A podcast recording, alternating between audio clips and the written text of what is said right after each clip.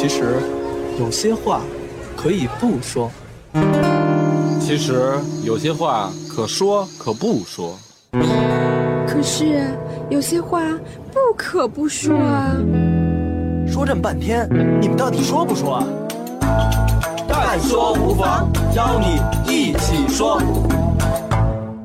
Hello，大家好，欢迎收听新的一期《蛋说无妨》节目，我是你们的老朋友蛋蛋蛋蛋蛋。我是你们的女朋友安生，我怎么感觉好久没有跟你一块儿录节目了，想死你了。咱俩昨天刚录完《蛋说无妨》这个节目呀，由于最近我不怎么出席，所以导致这节目质量严重下滑。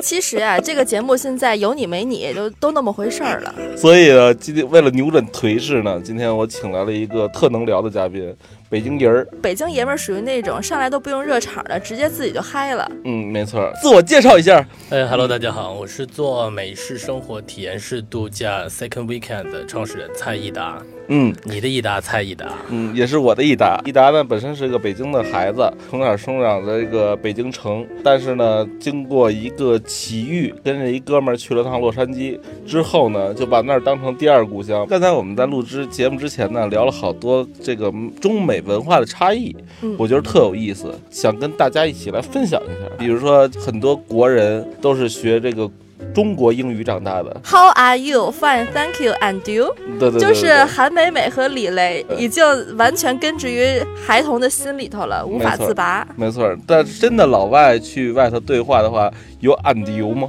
呃，其实他会直接会呃回答一个 I'm good 就 OK，嗯但如果说他问你 How are you，你说嗯 Fine Thank you 也 OK，但是说你要再回问他一个 I'm you，就是他就会崩溃了，他不知道你干嘛，就是你下一秒钟你是要抢他，你还是要骚扰他，嗯就是东北话，你瞅啥？瞅你咋地了？对，然后他就直接就崩溃了，不知道你要干嘛，对。嗯，那还有什么类似的想不到的？我觉得应该全世界只有中国管洗手间叫 WC。WC 对，我觉得你在美国的话 toilet 是吗？对，没有呃 restaurant 对对对，我操，对嗯，toilet 是马桶的意思。但是小学的时候，反正中学、高中我不知道，反正英语老师告诉我说那那是洗手间的意思，就我也不知道他英文是谁教的。蛋蛋又露怯了，估计你的英文水平也就上到初中。他说的对吗？呃，对对，那其实也不能说蛋蛋说的是错的，说明蛋蛋上学的时候是个特别爱学习的孩子，因为老师就是这么教的。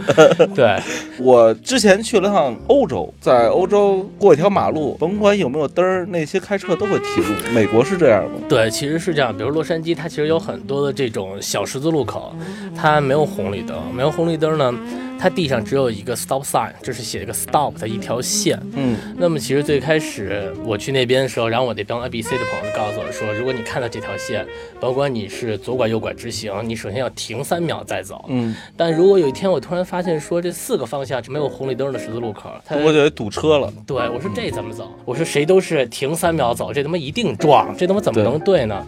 然后那哥们儿说说这像如果是这样的情况的话，就是谁先到先走。嗯，然后我觉得这个就特别崩溃，我说这要搁北京，我说这谁也别回家了谁。抢一下就先到了。对，就谁也嗯别回家了。今天就大家一起碰瓷儿呗，反正就是。然后我那天还特别特别傻、特别单纯的自己，我开车去，然后搬一板凳儿，然后坐在马路边儿上。嗯这么无聊呢？对，真的是太无聊，就我觉得太太他妈神奇了，这事情，呃他妈地球上怎这事儿就不可能发生。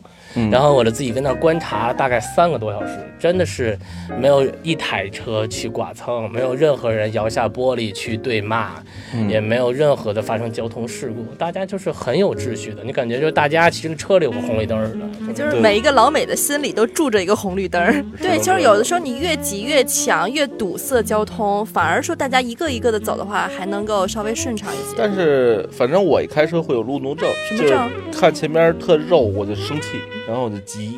一开车的时候情绪就不太好，我就喜欢骂骂咧咧的。好像北京人开车都有这一毛病，就旁边总是假使坐着一个人，就老跟那骂骂咧对咧。对对对，再好的脾气，在北京开个车一定都会骂人，而且这嗯喇叭不离手。那么其实说起喇叭来，我也想到一个，嗯，在这边其实你生活了一个礼拜，或者说几天之后，你基本上听不到去摁喇叭的声音，嗯因为大家都是。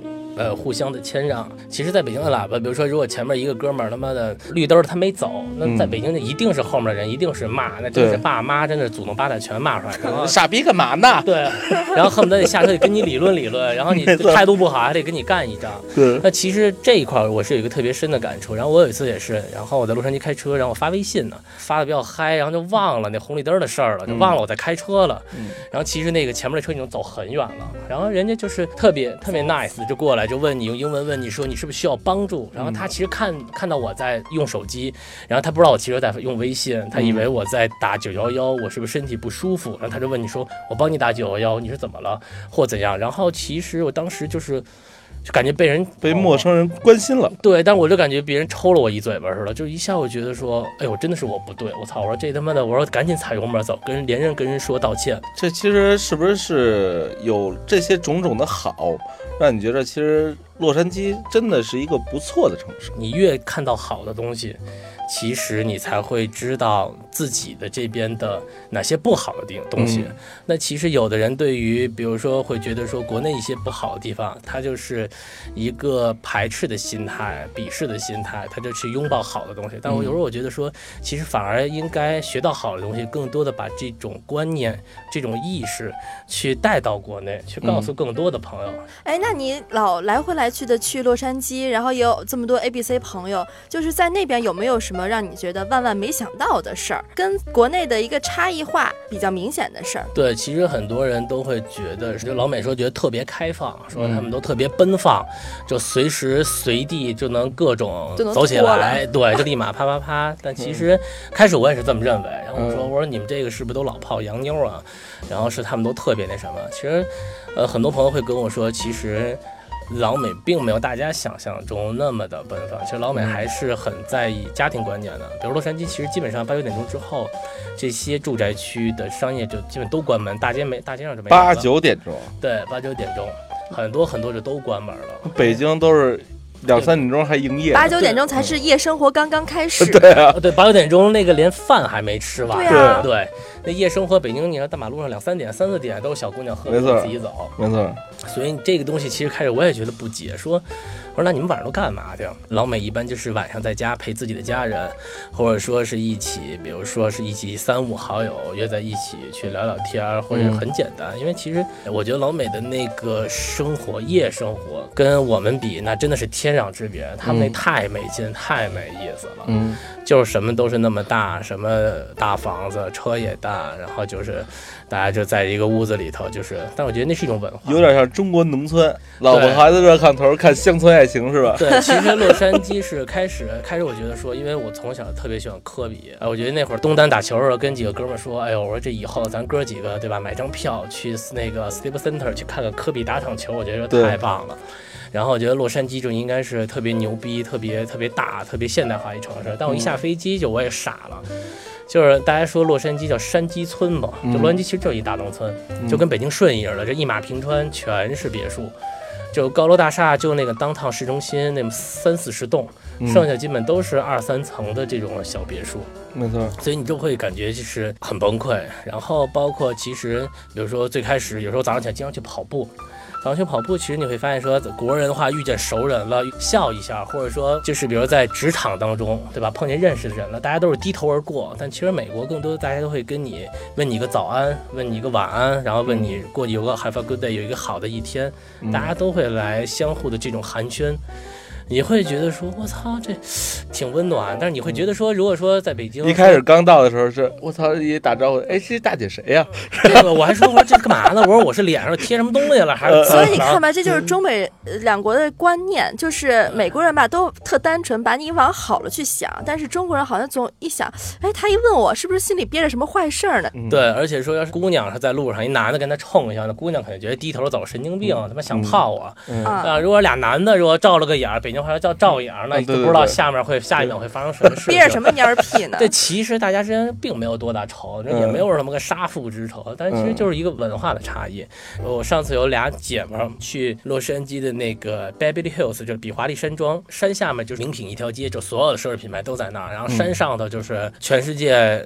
最有钱、最牛逼的这帮明星们富人区对，嗯富人区住在山上。然后上次那俩姐们儿，然后就开敞篷的，敞篷一法拉利，然后呢碰见小贝，小贝开阿斯顿马丁，嗯，然后那俩姐们儿也是比较那什么，就直接给小贝就别下来了，大马路上，然后然后然后就说说说说我叫什么名字，说说说我叫 Tina，说你要说你爱我，然后拿手机打开就录，然后呢，然后小贝就特别 nice 的，然后把墨镜摘了，然后一标准的微笑，然后就说说啊 Tina，I love you so much，大家哈哈一乐就走了，然后路人就一直在鼓掌，然后有人在拍，就你觉得很有意思，甭管其实是不是明星，还是一个普通的人。就如果他太在意自己的时候，这个人就一定会走一些错的路。对对对他觉得自己太牛逼、太棒了，就像大海老师，对就，自我膨胀了，就天下无敌了，就都。嗯，所以这种东西反而他会做一些错的事情。哎，那我们一直理解就是美国大妞啊，嗯，都是可以玩一夜情的，我觉得美国其实大家觉得开放，那么开放，中国应该比我觉得比美国要更开放。那美国的开放其实只是它文化上的开放，嗯，他并不觉得这件事儿他怎样了，他觉得这个事事情是他对生活的一种态度，脱光了，对吧？也许我不怕你们看我，看我熊，我是一姑娘，说我我不怕你们看我胸，就是一生活态度。就我晾着，我就想，对不对？回归大自然这那。但是在国内，也许是觉得说，哇，我是没见过大妞胸，我见过一定得好好看，仔好好看细看，拼命看，我靠，恨不得再掐两下。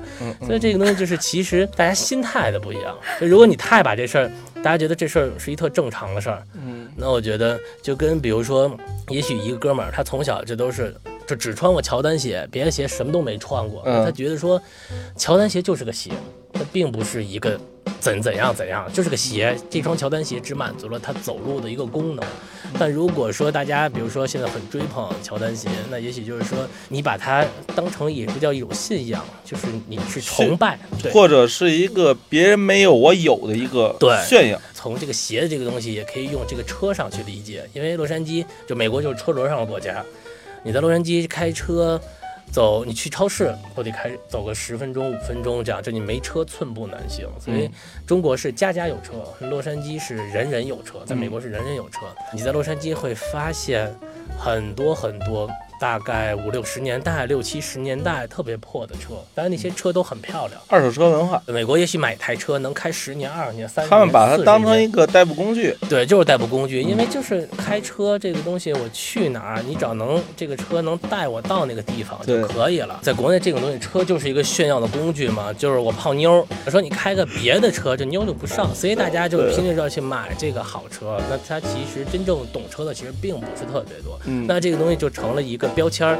那么如果说所有人都开的是奔驰、宝马、奥迪，嗯，那这个东西它就不存在了。对这个东西并不存在说你开的是三系，我是五系，因为大家都是车。这东西就跟地铁似的，天天坐地铁，其实地铁就是工具，交通工具。你说地铁里面卖酒，然后给你弄一大卡座，还给你放个炮，你说你你无所没用。咱们去老外的夜店好泡外国妞吗？其实这个并不是，但是现在因为中国土豪太多了，大家很多国外的女的也都知道中国有钱。整体来说，老外其实还不是能太接受说亚洲人，嗯，因为其实从这种生活习惯，嗯包括这种价值观这种的，size 还是太小了。呃就是一个牙签在这个刷牙缸子里逛荡是吧？对，就那什么，就那小虾米逛西湖嘛，瞎逛的，就瞎逛的。当然也有这个原因，就是因为老外尺寸太大了。呃，对，然后可以说一特八卦的，我我刚到那之后，然后有一天我跟几个朋友说，我说特想知道这个国外的套套是什么 size。嗯，然后这帮朋友带我去七幺幺晚上买了一个避孕套，真就是人家的底线是你上限，真真的是我告诉你，那跟国内的比，那真的是两个级别。你就知道这国外的这女生的需求真的是不一样。中国现在是咱们越来越强大，但是很多其实对中国人还是不了解，嗯，尤其是对整体的这个亚洲，大家还是觉得说你们的个儿都不是那么高，嗯你们的身材也许都比较娇小，嗯然后因为他们不理解为什么中国人民老爱喝热水，嗯因为他们觉得喝热水是一个很奇怪的做法。因为在美国你会发现，你到餐厅永远都是冰水，嗯，空调永远开到最冷。他们那边姑娘大姨妈的时候都喝冰水，这也挺颠三观的，就觉得中国的姑娘大姨妈的时候，这一个个疼的都不行，就得喝热水，还得喝热红糖水，对对对，然后其实这个东西我也挺诧异，但是我觉得这也是跟小时候饮食结构有关系。我当时特好奇，就是说那个外国的女人都根本没有坐月子这么一说，直对接生完孩子以后，第二天就游泳去了。我的对老外不坐月子，老外不坐月子。老外还在游泳池生孩子呢。我去，对，老外是在水里生孩子，嗯因为其实说到这个是想，就是说中国女的说这人生两大痛，一个是那生孩子疼，嗯，还是拔牙疼。我很多朋友在那边生孩子，他们就告诉我，其实在美国生孩子不疼，这是第一。然后第二，他们说拔牙不疼，因为很多人拔智齿，就会发现朋友圈，基本这一个礼拜就围绕这个腮帮的在拍照片，痛苦不堪。然后有一个朋友跟我说说。在美国拔牙、拔智齿，你上午拔完，下午你该可以吃冰激凌了。但其实我觉得很多东西，包括我们的课本，包括我们从小家长，包括身边的朋友告诉你的很多东西，耳濡目染的东西，其实并不是对的。很多东西其实你真的是只有去了当地，嗯去生活在那边，或者说是体验到那边的生活，你才会感受到很多东西是跟自己是不一样的。我听其他节目对介绍 L A、洛杉矶啊什么的一些介绍，说洛杉矶是一个很大很大的城市，对，然后城市规划呢其实是有问题的，就是它没有一个特别特别重要市中心，它都是小的集合体，每个小的集合体都有什么医院呀、社区呀、学校啊什么的。对，洛杉矶是有很多县组成的，很多这种小城市组成的。洛杉矶好像应该大概有小十个北京这么大。十个北京对，洛杉矶其实洛杉矶的这个城市发展叫做摊大饼，嗯就这个大饼越摊越大。嗯因为洛杉矶它是地震带，所以说它的房子都是木质结构，所以木质结构就导致了它都是大概两三层的别墅，它就不能去盖那么高，所以大家就只能去不断的摊大饼。因为洛杉矶停车不要钱，嗯因为它就是地儿大，地儿大人稀，你大街上基本上看不见什么人，嗯因为大家都在车里头。对，没什么人去会去坐公共汽车，因为公共汽车其实它的发展并不是那么的完善，嗯。因为大家还都是开车。我也是一北京人啊，就我去的其他国家城市也不少，但是我去哪儿我都发现哪儿都没北京好。你是这么认为的吗？当然，我也觉得北京好，但是这个东西就看你接不接受了。就是我就愿意这个吸着雾霾拥堵，对，我现在出国玩的话，也会感觉到，就是哪儿其实东西都差不多，北京也能买得到国外的很多东西，大不了代购嘛。就出去换一段就想家了。对，想家，我觉得这可能就是旅行的一个意义哈，就是终于离开家了，终于回家了。嗯，就是有的时候想出国看看，但是发现哪儿都没有北京好，嗯该吃的、该喝的、该玩的，好像北京都有。我们大北京是无敌的我。会让你无家可归的。对，因为我也觉得是北京好，这个肯定是没好的事儿。然后，但是我觉得说这个其实是看你一个包容不包容，因为其实刚才说到家这个概念，因为我觉得甭管家到底在哪，家永远都是一个港湾，是最温暖的。嗯最终大家回到家的感觉，甭管你是去一个多好的地儿，家再破还是家的感觉好。但我觉得如果说，呃，洛杉矶到底跟北京比到底好不好？我觉得这个东西真的是看个人。那比如说，我也觉得说北京话很好听，嗯，我觉得，因为我我从小就都是说这个话长大的。哟，但是麻去啊，兄弟？对，然后我会吃屎去啊！对，然后很多人说说你是哪儿的人？我说我是北京的。他说你不可能，你都没北京味儿。我没有北京味儿，是因为我周围有很多非北京的朋友，包括其实，在洛杉矶，洛杉矶是五湖四海，呃，各个地方的朋友都有。大家其实都是说英文，我英文也不好，我英文属于认识二十六个字母，拼一起我就不认识那种。嗯，然后大家都会说着非常蹩脚的普通话，然后跟你沟通。我觉得这是一种尊重，那我就得要朋友尊重我，我我也要尊重朋友，所以我就会强制自己去说普通话，而不是在说个人说，哎，你干嘛去？吃了吗？这个嗯这种，慢慢的就会导致我现在也许会更偏普通话一点。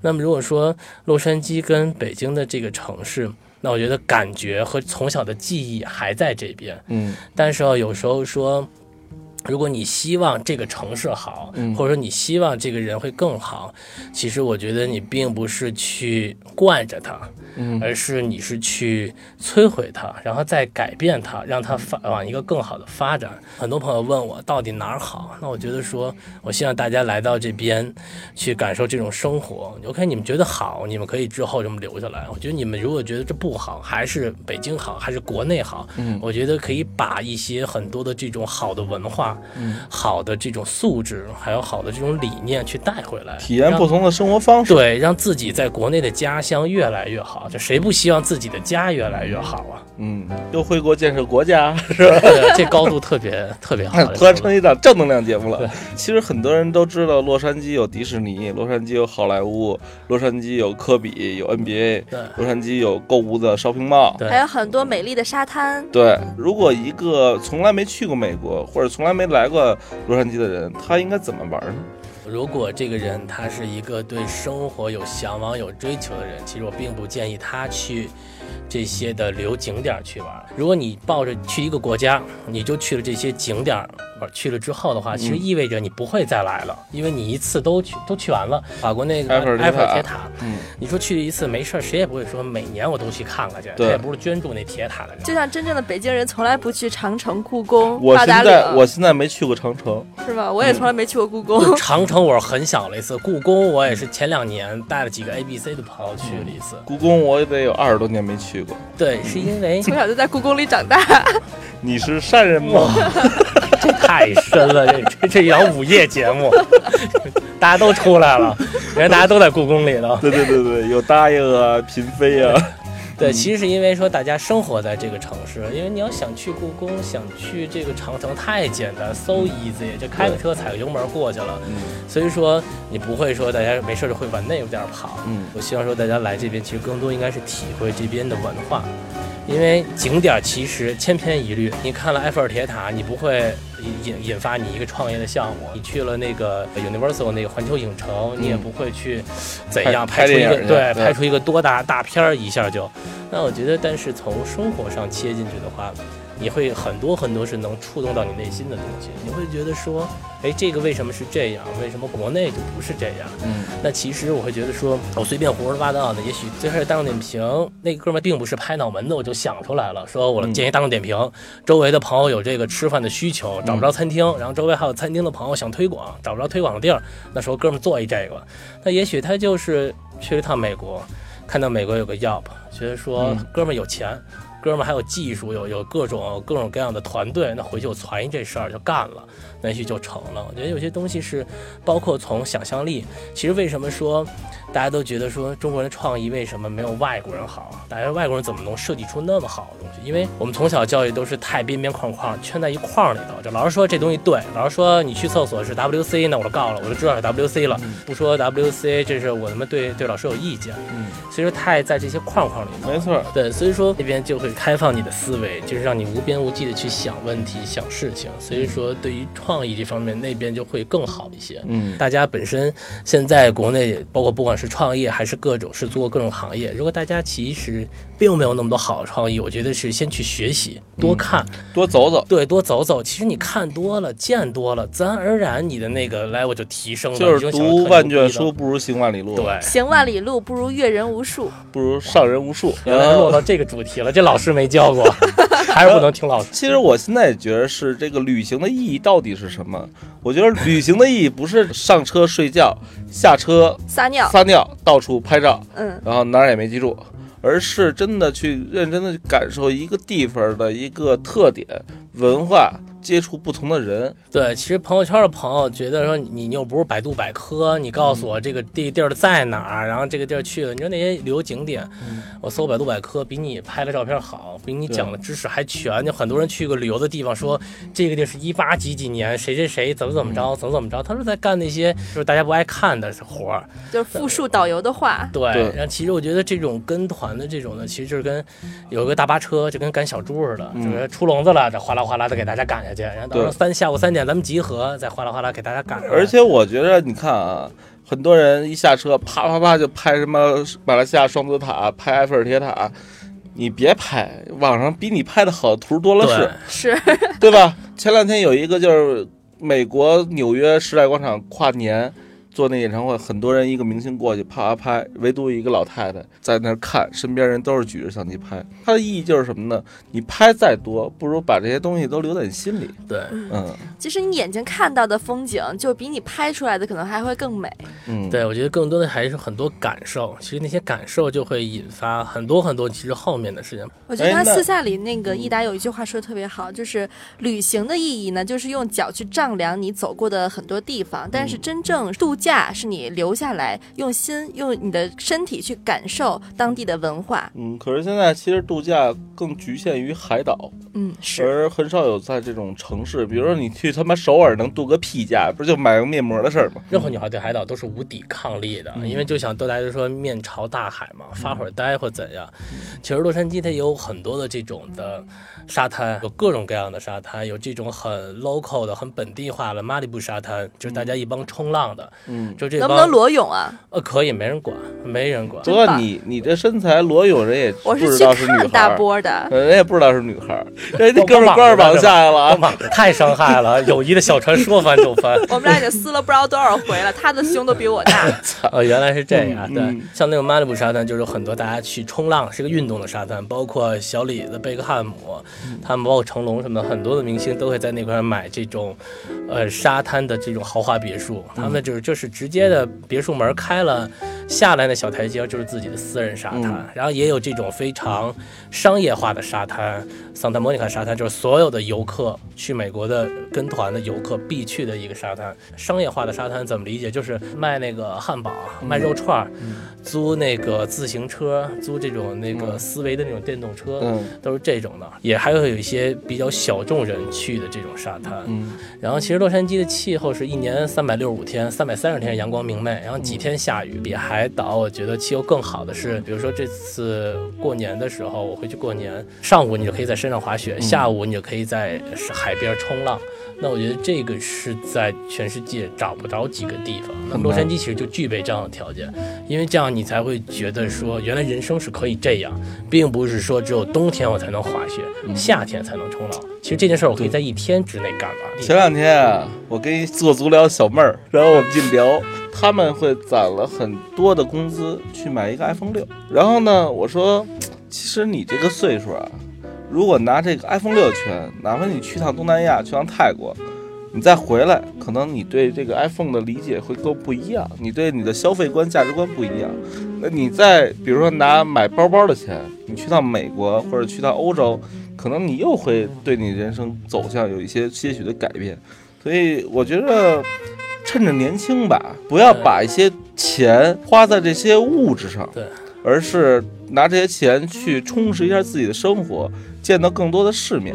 不是蛋蛋，你为什么老要祸害小姑娘啊？人家洗脚洗的本来好好的，你非要给人家灌生人生鸡汤。北京人有一毛病，就是完完事儿之后总会问你丫怎么干这行儿？对对对，想拯救一下嘛，想拯救一下。这是洗脚，这是洗脚。不过啊，刚才你说的就是说，你通过自己的一次偶然的旅行经历来到了洛杉矶，慢慢的爱上洛杉矶，然后从一年一次，然后到一年好几次，以至于把它当成一个创业项目，这是你怎么想的？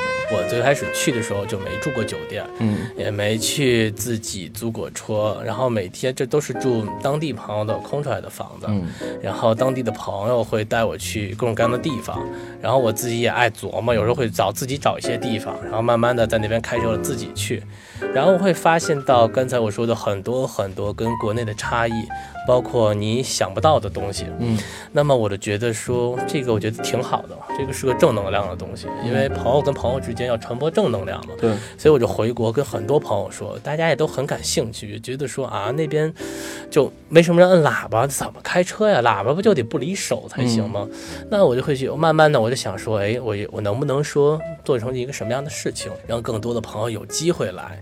那也许最开始我想说，以后我在那边，呃，定居了，在那边买房子了，也许我再买出一套大的，让大家来随时来做客。但我会发现，其实你那么一套房子是远远满足不了周边朋友的需求。那我觉得说，那不如去把这个东西做成一个事情，嗯，做成，因为本身我又是喜欢喜欢这个东西，又觉得又对这个东西感兴趣，那把它这个东西当成做成一个创业的一个项目，嗯然后让更多的人有机会能来到洛杉矶，嗯来到洛杉矶去感受这边的生活。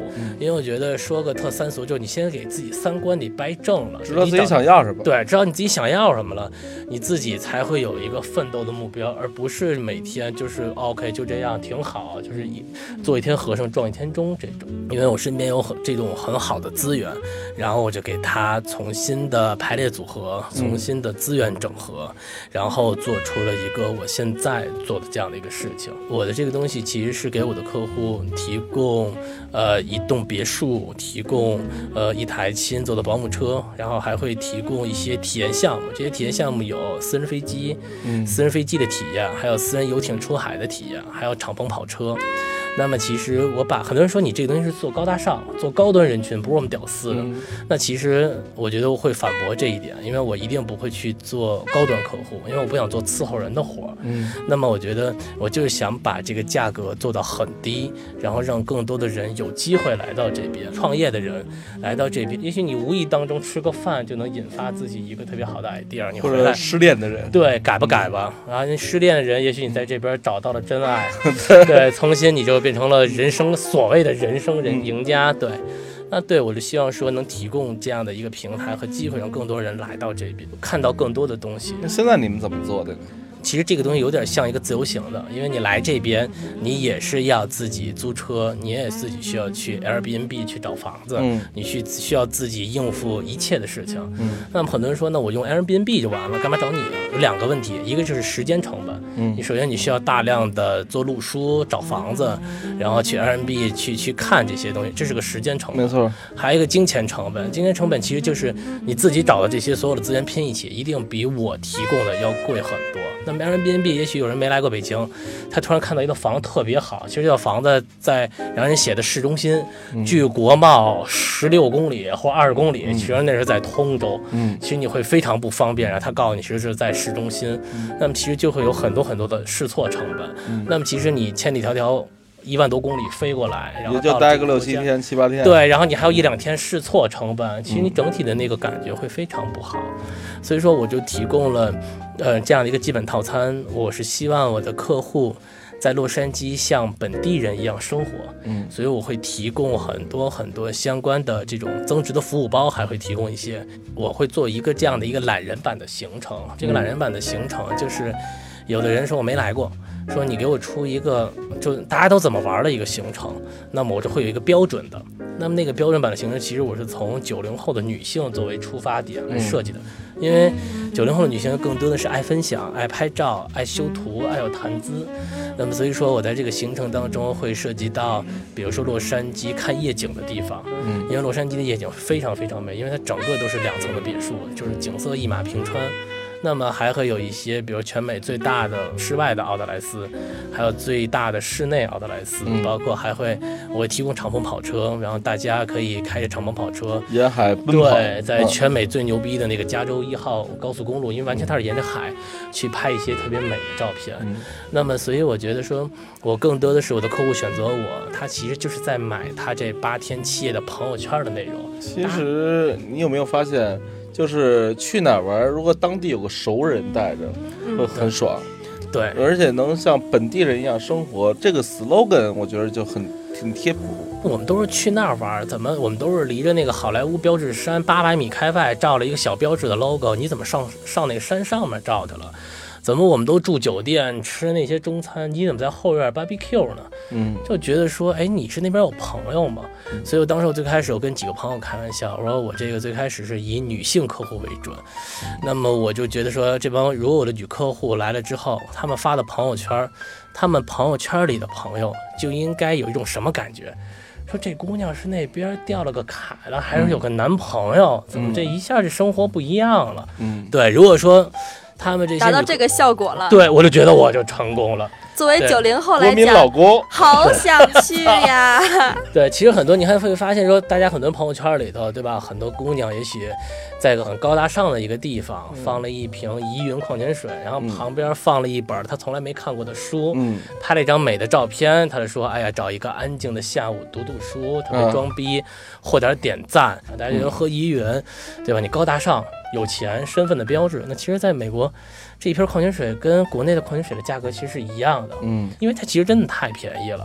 但其实在国内很多东西就是很贵。嗯，那我觉得其实大家慢慢的去能看到更多，感受到更多，其实回来自己的逼格其实慢慢就高了，嗯自己就不会觉得说你喝个什么的水，拍了个什么照片怎样怎样怎样，就其实就是精神上丰富了。我觉得其实精神上丰富其实是最重要的。而且呢，建议啊带着女朋友或者媳妇儿去，为什么呢？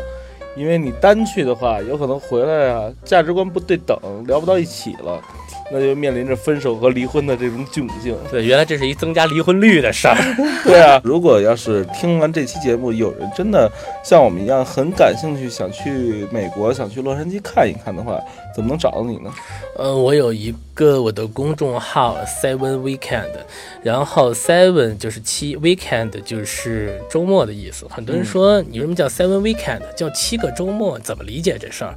其实我觉得七天都是周周末，对，其实我觉得说，就是我觉得蛋蛋说这个是特别对的，就是我想说七天是周末，一个礼拜有七天，我希望大家来到这边应该每一天都是周末，不是刻意的去来享受这个度假，嗯。因为要来到这边，其实你所感受的生活就是你想要的生活，就是你未来所向往、所憧憬的生活，嗯。所以我叫 Seven Weekend，然后大家其实搜公众号搜到这个就可以找到我们。Seven Weekend，说英文的时候瞥了我一眼，怕说错了被我骂。我会拼拼给我瞧瞧，S E V E N W E K E D，果然拼错了。我操！END，这也还是赖 赖赖英语老师，这英语老师都是太懵逼了都。